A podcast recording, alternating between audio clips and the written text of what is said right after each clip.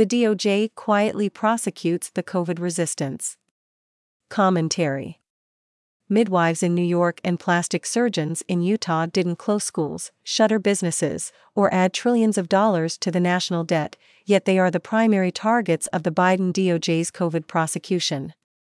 Court documents reveal how the Department of Justice has dedicated hundreds of thousands of dollars in resources to prosecuting Americans who forged COVID vaccination statuses, according to a new report from David Zweig.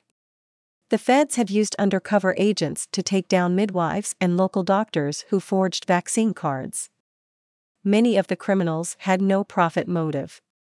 They objected to the mandates based on ideological principles or medical concerns, and they needed cards to participate in society. Zweig highlights cases that have been brought as late as spring 2022, long after it was widely known that the vaccines did not stop infection or transmission, which was the only ethical and logistical justification for mandates. More than ever, it is clear that the calls to move on from COVID are reserved for protecting those who implemented tyranny. Politicians like Gavin Newsom, who celebrated their acquisition of dictatorial powers in 2020, demand forgiveness for eviscerating the Bill of Rights. In The Atlantic, Professor Emily Oster called for a pandemic amnesty after advocating for vaccine mandates for employees and students, school closures, full lockdowns over the holidays, and universal masking. "Let's focus on the future," she insists. The Biden White House has largely adapted this strategy, substituting foreign conflicts as its new justifications for exorbitant foreign spending and widespread domestic censorship.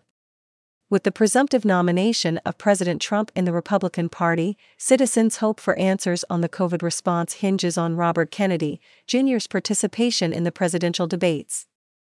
Both parties will work to ensure that does not happen. In effect, the powerful have already enjoyed a pandemic amnesty. Politicians have not lost their power nor faced a serious inquiry into their malfeasance. Pharmaceutical companies received government-sponsored immunity from lawsuits while pocketing billions of dollars from federal, state, and local mandates. The apparatus behind the COVID response remain intact with little threat to their continued acquisition of power.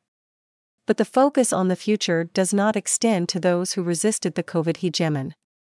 The mandates were so feared and loathed by significant and diverse numbers of citizens that they were willing to become criminals rather than comply, Zweig explains. The Biden Department of Justice will not give dissidents the courtesy of a pandemic amnesty. Instead, the targets of the regime will join the ranks of Americans punished by the Department of Justice for their resistance, while nondescript bureaucratic tyrants continue their careers unscathed. The damage to the nation, however, cannot be glossed over. Learning loss, business closures, vaccine injuries, the erosion of trust in all major institutions, trillions of dollars added to the national debt, trillions more in collateral damage, and the institution of a censorship state will take decades to fix, if possible at all. But there is no indication that the powerful will be held accountable for the damage they imposed. Instead, the Biden administration has decided to target citizens who resisted its irrational edicts. The same edicts for which they insist they must be granted an amnesty. Such actions only increase the devastation from a disastrous policy response. From the Brownstone Institute.